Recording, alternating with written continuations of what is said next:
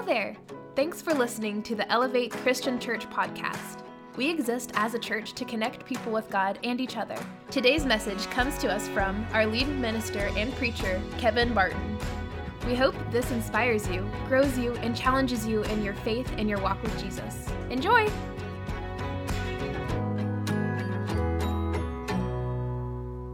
Going to continue. Uh, this is week three of a four week series about Noah uh, and his ark. Uh, and so, uh, as we begin, I, I want to introduce to you a, a, beautiful, beautiful little city that's tucked up in the uh, Pennsylvania mountains. I used to live in Pennsylvania for, for one year. And I've been to this city two or three times. It's called Johnson, uh, I'm sorry, Johnstown, Pennsylvania. I don't know if you've ever visited Johnstown, Pennsylvania. It's a beautiful little city, and it is absolutely gorgeous uh, this time of the year with the leaves changing. Uh, just, just a beautiful, beautiful place to visit. Well, well, this beautiful little city has been marked with a lot of tragic history.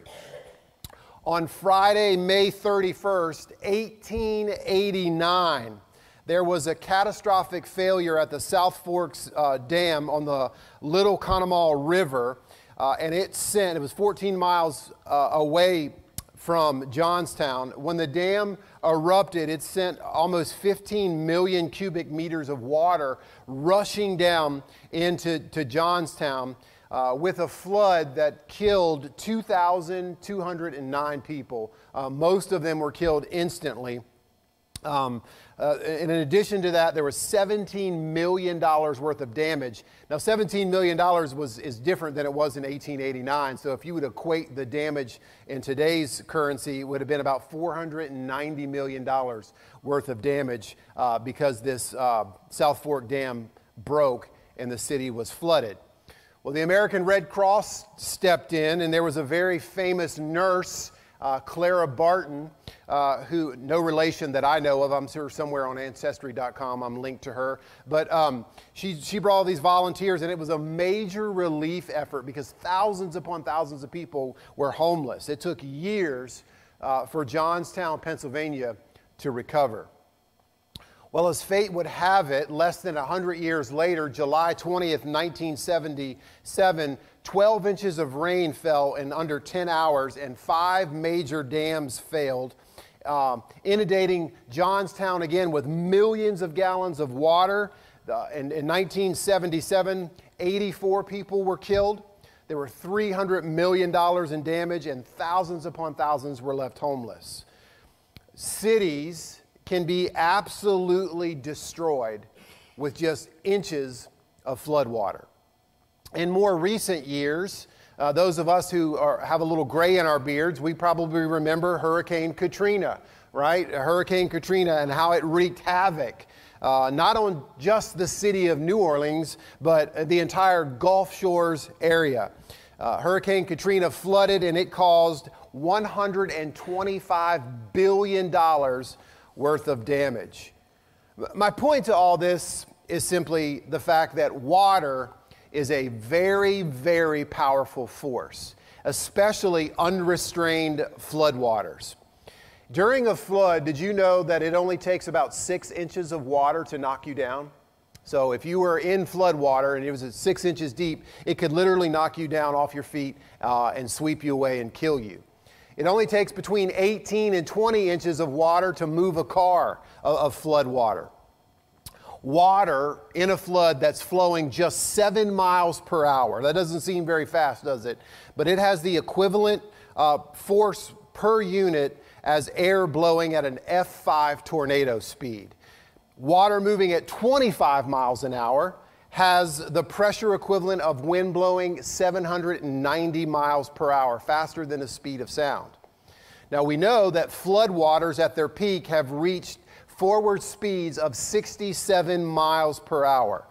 Flooding water is just this absolute pure raw force and, and you can never be fully prepared uh, for a flood man. It is just raw raw power.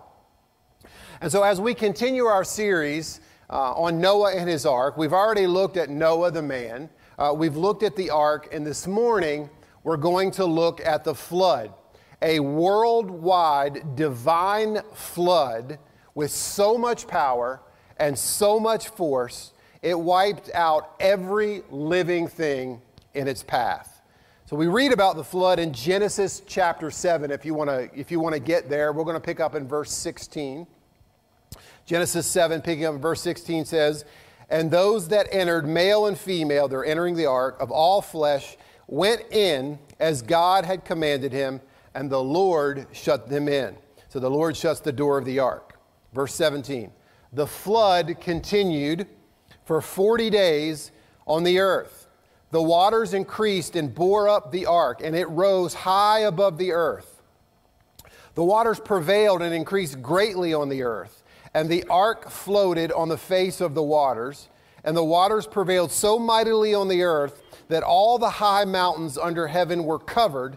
The waters prevailed above the mountains, covering them 15 cubits deep. So remember, we talked about week one what a cubit was. It was a measurement from your elbow to your finger. Uh, so what this is saying is that the highest mountains on the earth were at least 25 feet underwater.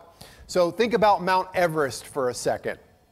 Uh, imagine Mount Everest. Mount Everest is the highest point above sea level. But during this flood, even Everest was at least 25 feet below raging floodwater. There, there was absolutely nowhere to go.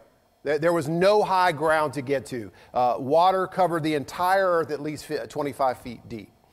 We continue in verse 21. This is the net result of that. All flesh died that moved on the earth birds, livestock, beasts, swarming creatures that swarm on the earth and all of mankind. Everything on dry land in whose nostrils was the breath of life died. He, God, blotted out every living thing that was on the face of the ground man, animals, creeping things, birds of the heaven. They were blotted out from the earth. Only Noah was left, and those who were on the ark with him. So you've got this supernatural flood that's caused by God where he wipes out everything. There are only eight people that would be left in the world. Eight people were spared because they were in the ark. They were spared from God's judgment. And so, this whole event of Noah, the ark, the flood, the covenant that we'll talk about next week is this beautiful, beautiful gospel presentation in the Old Testament. It's this beautiful picture of escaping God's judgment. It's this beautiful picture of salvation. So remember, week one, we talked about Noah is a type of Christ. Noah was a preacher of righteousness. Christ was a preacher of righteousness. Noah saved mankind. Jesus saved mankind for eternity. Last week we talked about the ark, saying that those inside the ark were safe. That represents the church. We come through Jesus and, and we're saved. Today, we're going to talk about a, a not so fun subject. We're going to talk about the flood. And the flood is a picture of God's judgment. Now, I won't have you do this. I had the nine o'clock service close their eyes, but if you were to close your eyes and, and, I would say, what do you think about?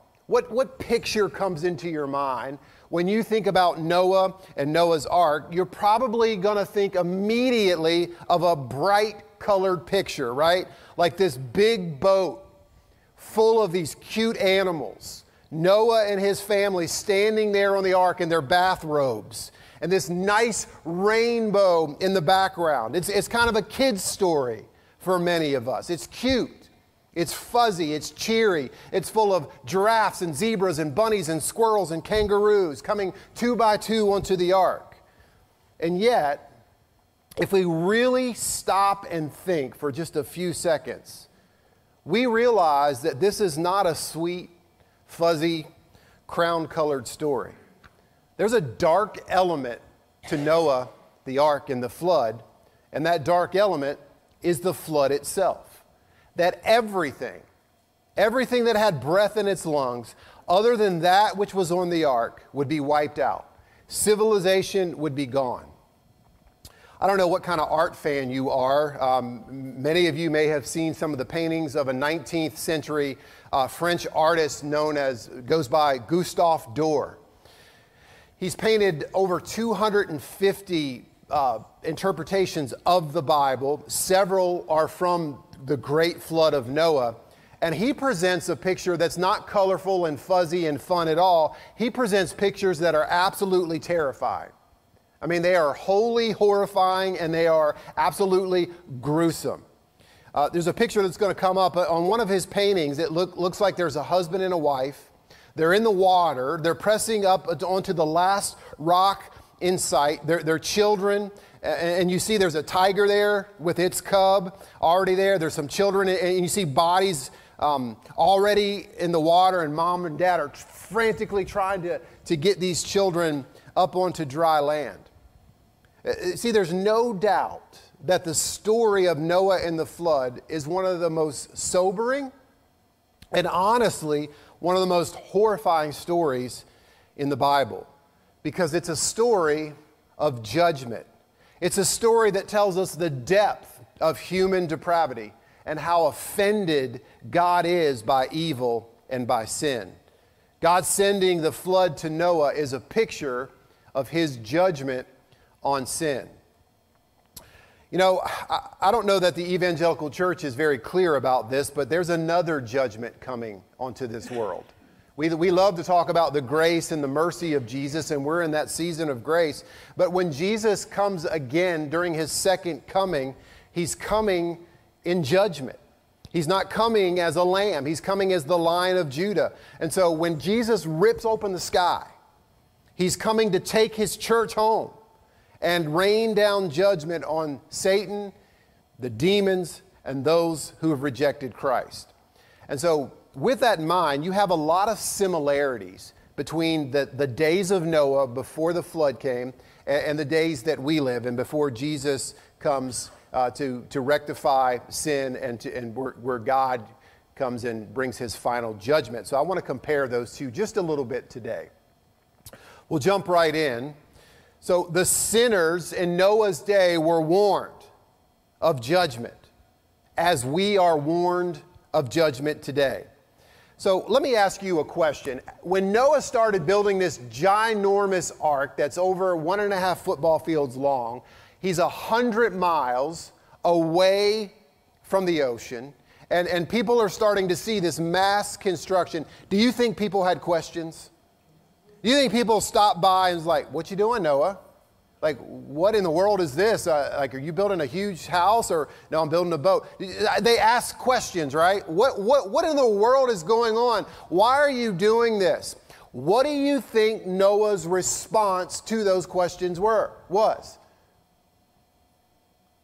It's going to rain. I'm building this ark because it's going to rain. God told me He's about to wipe the earth out. I'm warning you now. It's going to rain. This is why I'm building this ark. Most credible scholars agree that Noah, it wasn't just Noah and his three sons building the ark, that he indeed had to, to contract out some work to, to different craftsmen. And so they were up there probably working on the ark. Do you think they asked Noah, what was going on? They got their money, we, we got our paycheck, but why are you having us do this? Like, you know, we need iron and brass and gopher wood. You know, what is going on? What do you think Noah's response was to them? It's going to rain. It's going to rain. God is going to bring down his judgment. So we talked about this in week one. Let me just refresh your memory, take you to 2 Peter 2 5 that says this, is talking about the flood. It says, If he, God, didn't spare the ancient world, but preserved Noah, a herald of righteousness with seven others he brought up out of the flood. So, a herald of righteousness is a witness, it is a messenger. And so, here's what we said Noah was a shipbuilder by day, and he was a preacher by night. So, during the day, he was out there building the ark all day long out of gopher wood. Uh, you know, why do they call it gopher wood? Because Noah told his, told his boys, hey, you need to go for some more wood. Go for wood. Go for wood's not a, yeah, okay. If you want to throw something, now's your chance. All right. so, I so during the day, he's building this ark. He goes home, he eats a bowl of stew with Mrs. Noah, puts on a, a clean bathrobe, and goes into the city and he is a herald of righteousness. He's preaching during the night. And for 120 years, he had a three word sermon. Remind me, what was the sermon? It's going to rain.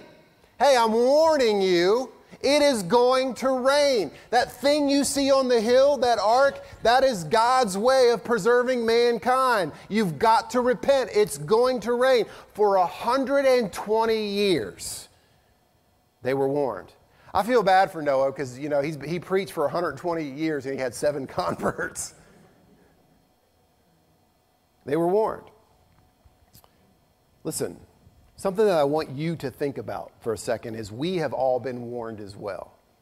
And the warning is this Jesus is coming soon.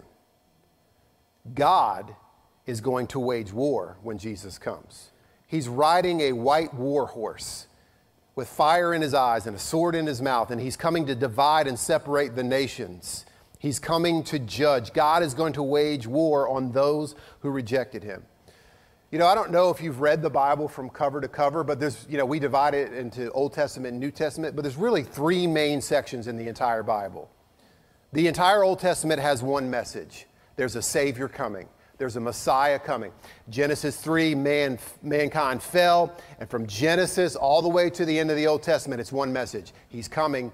Jesus is coming the Gospels, Matthew, Mark, Luke, and John, those four little books at the beginning of the New Testament, all have the same message. He's here. The Savior's here. He is Emmanuel. He is God with us. He's here. These are the things he says. These are the things he's doing. And then the entire rest of the New Testament has one simple message. He's coming again. He's coming back. Be ready.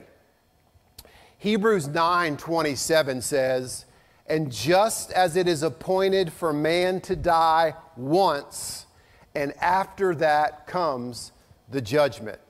So Paul is saying to the, to the Hebrews, he's saying, listen, there's this appointment that you cannot escape.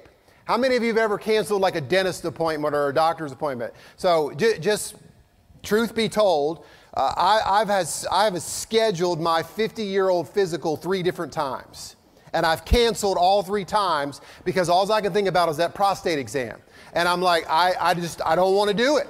I don't want to do it. So for like, I'm sorry, that's so graphic. But, uh, so I just cancel the appointment, right? And if I have to pay, if, if it's not 24 hours, I pay $25, that's fine. I just, I'm not interested in that exam.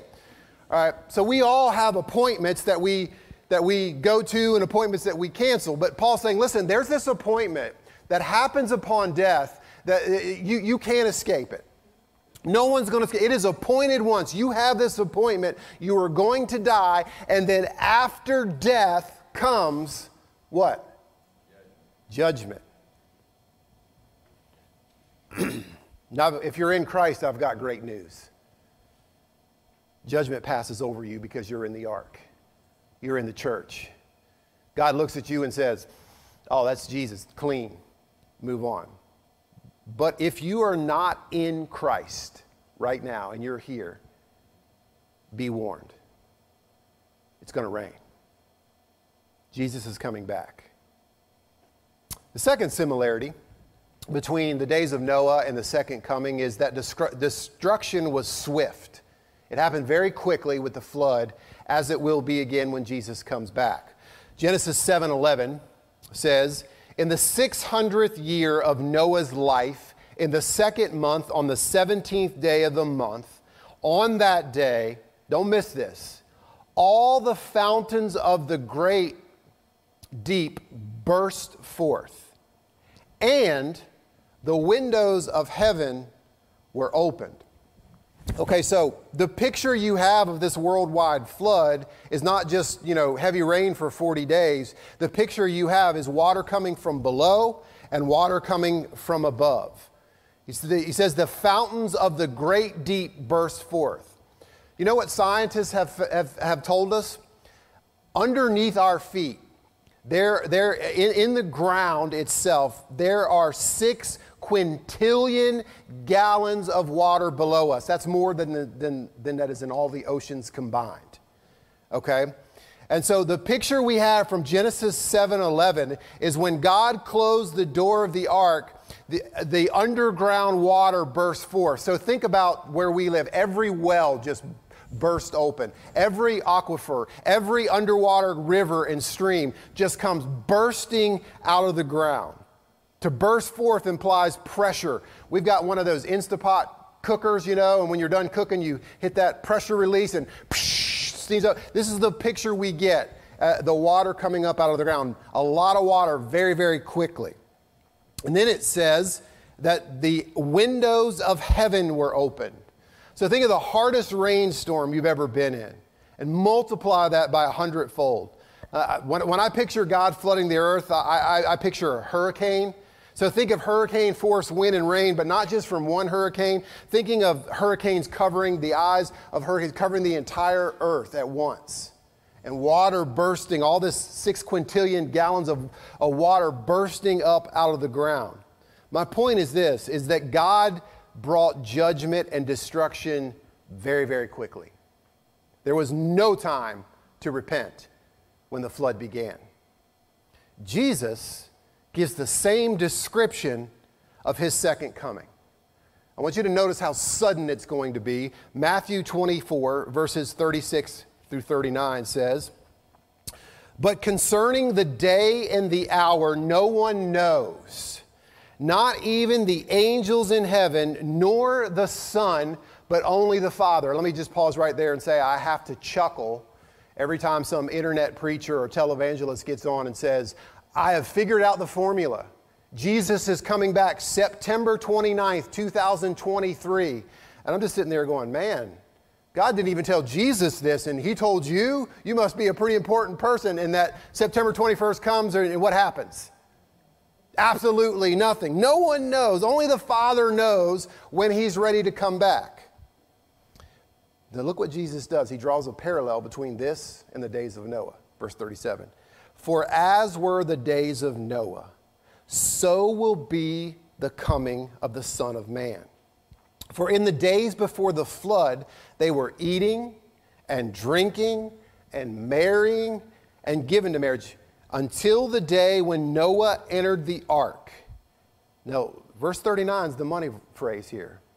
And they were unaware until the flood came and swept them away. So will be the coming of the Son of Man. So the picture painted here by Jesus is like in the days of Noah, they were living life. They were eating, they were drinking, they were partying, they were going to weddings, and they just looked up and a wall of water engulfed them. That's how quick it happened. They looked up and it was too late. So uh, the picture I always get is if, if you remember like your middle school history, remember the ancient city of Pompeii?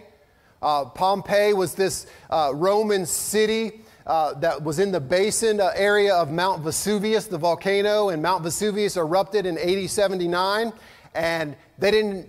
The whole city was destroyed. They didn't even know what hit them. They were, it's largely preserved under this ash.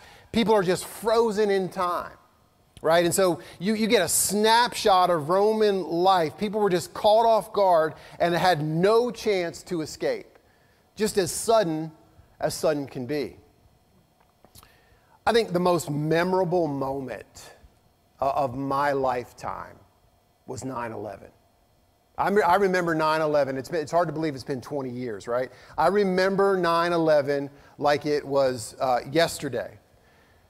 And it, I often think about the person sitting in the World Trade Center, all right, at their desk, on their computer. They think they hear something and they look over and there's this huge jet 800 miles per hour coming towards them. They didn't have a chance to scream. They probably didn't have a chance to warn anybody. Just looked up and boom, the plane crashed into the building. This is kind of the picture we get of the flood. And this is also the picture we get of the second coming of Christ. And that's why it's so important for us to be ready because there is no advanced warning. If you're not in Christ today, I'm your advanced warning. I'm telling you, it's going to rain. The end is near. Jesus is coming back. No man knows the hour. And when he comes back, when the sky is ripped open, the period of grace and mercy are over. It's not like, oh, last minute, the sky's ripped open. Forgive me my, my many sins. Come into my heart. Amen. It's too late. We've got to be ready. And so the question is, are you ready? Let me take you to 1 Peter. 1 Peter, or Peter himself, writes a lot about Noah. Uh, we've already w- looked at one passage. We're going to go to chapter 3 of, of 1 Peter, and I want you to see this. Picking up in verse 18, it says this For Christ also suffered once for sins, the righteous for the unrighteous, that he may bring us to God, being put to death in the flesh, but made alive in the spirit in which he went and proclaimed to the spirits in prison. That's a head scratcher right there. Because they formerly didn't obey. When God's patience waited in the days of Noah while the ark was being prepared. Let me just stop for a second. Here's what that, that last line means God wanted to wipe out the earth before the flood. Remember that? Week one? He's like, I'm done with this. I'm just going to wipe everyone out, Genesis 6. But then Genesis 6, 8 changed everything. But then he looked and he saw Noah found favor. So, but God's plan in the beginning was mankind is so crooked, so depraved, it's gotten so bad, I'm just going to wipe everything out and start over. But then he saw Noah. All right, and so what he had to do is he had to wait 120 years for Noah to build the ark. And so he just restrained his wrath, he restrained his judgment while the ark was being built. We get the same question today, right? This is like the number one question people ask me, one of them. Well, there's so much evil in the world. Why doesn't God just end it? Like, why, why doesn't He just come back today, just wipe everything out, take us home, and, and be done with it? And my answer is this He's a patient God. He's steadfast. He's waiting, just like He waited on Noah for the ark to be built, He's waiting on us for the church to be built. He knows there's other souls that need Jesus, and He won't come back until those souls accept Jesus. And you and I are part of that church. Then he ends, he says, in which a few, that is, eight persons, were brought safely through the water. I want to back up for a second because I think this is just a very provocative verse where Jesus where Peter mentions that Jesus between his death and between his resurrection went and he proclaimed the news to the spirits in prison. That's a head scratcher. Everybody wants to know about this verse. And there's several different interpretations on this passage. So, several different answers to the question what does it mean that Jesus went and proclaimed to the spirits in prison? Well, let me offer a few of them to you just because I think this is just fascinating uh, to, to, to talk about. I don't think it has anything to do with your salvation in Christ, but I think it's just very interesting. Here's one interpretation the spirits in prison that Jesus actually went and preached to what we know as the Nephilim. The Nephilim. Look at Genesis 6 verses 1 through 4. And we studied this passage during our Angels and Demons series uh, last year or the year before that. It says this When man began to multiply on the face of the land, and daughters were born to them, the sons of God saw. Now, in the Old Testament, whenever you see that phrase, the sons of God, it means a fallen angel, okay, and not a good fallen angel. All right, those that fell with Satan the sons of God saw that the daughters of man were attractive, and they took as their wives any that they chose. And the, are, this is where you see the Lord getting really upset here. The Lord said, My spirit shall not abide in man forever, for he is flesh. His days will be 120 years. In other words, God is saying, It's going to take 120 years to build this ark. I'm going to withhold my wrath, but I'm eventually going to wipe these people out. God's saying, I want to destroy the earth, but I'll wait. I'll put up this with this for 120 years. Now look how bad it had gotten, verse 4. So you have these fallen angels taking human women as their wives, and they're procreating. They're having offspring. Those offspring in the Old Testament are known as the Nephilim. Verse 4 The Nephilim were on the earth in those days and also afterward. Remember Goliath, the story of David and Goliath? Goliath is believed to be a Nephilim, a giant. When the sons of God came into the daughters of man, and they bore children to them. These were the mighty men who were of old, the men of renown. So the picture you have here is fallen angels sleeping with women, having an offspring. These offspring are giants, and they're known as Nephilim. So, really speaking, if you interpret that passage this way, you've got a creature that's half angel and half human. Does that make sense? We're like in science fiction world now, right? Okay.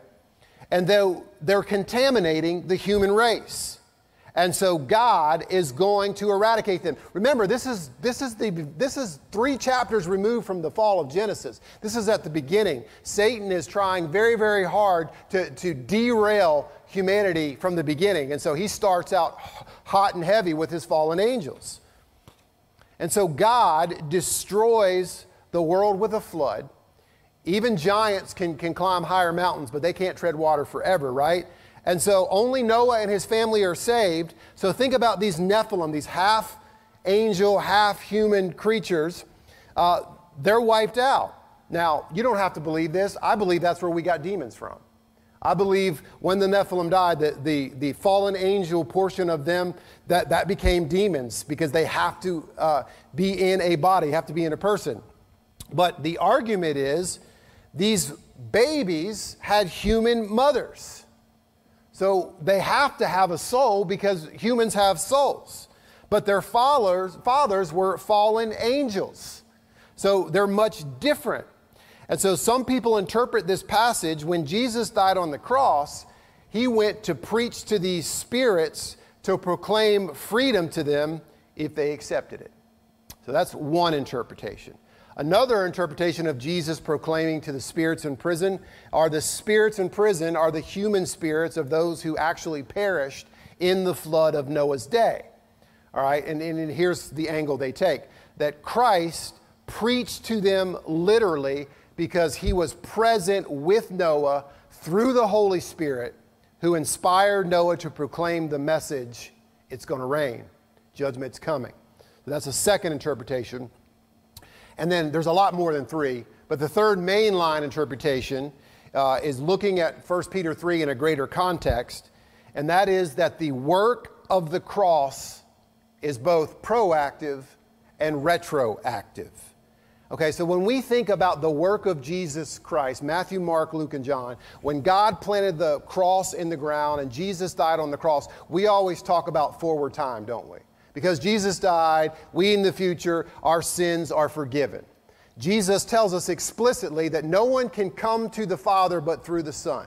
Jesus tells us explicitly, you can't be saved unless you're washed by my blood. So I have a question for you. What about the people in the Old Testament? They sacrificed goats and sheep and birds and pigeons, right? But they were told by God, this blood isn't going to forgive your sins. What's it going to do? It's going to roll them forward from generation to generation, and it's rolling those sins forward to the cross. And so when the cross was planted in the ground, Jesus' grace and mercy extended this way to us, but that way to those in the Old Testament. And so one way to look at this and interpret this passage is that Jesus went when he died down into Hades, he freed those souls and brought them into the presence of God on the cross because of the work of the cross. He went and he proclaimed to the spirits in prison See, I think it's open to interpretation. But here's, thing, here's one thing that I would love to point out to you. No matter how you interpret that passage of Scripture, you have to readily admit that Jesus is in the business of freeing people. We were all bound up in our sins, and He knew what kind of shape we were in, so He emptied Himself willingly on a cross in order to set us free. We all get ourselves imprisoned by the desires of the flesh and the addictions of our heart. And Jesus has the key to open that prison door and set us free. And no matter how we look at this verse, we have to understand that Jesus Christ is the original chain breaker. Whatever prison you find yourself in this morning, He can free you. He will free you. So, review Noah represents Jesus, a preacher of righteousness, saved humanity, just like Jesus did. The ark represents the church. Those inside of the ark were safe from judgment. Those of us inside of the church of Jesus are safe from judgment. The flood represents the great judgment of God. Noah was spared, and we are spared too if we're ready. We hope you enjoyed listening to our podcast today. If you'd like to learn more about Elevate or partner with us in what God is doing here, check out our website at elevatecc.com. Until next time, God bless you and thanks again.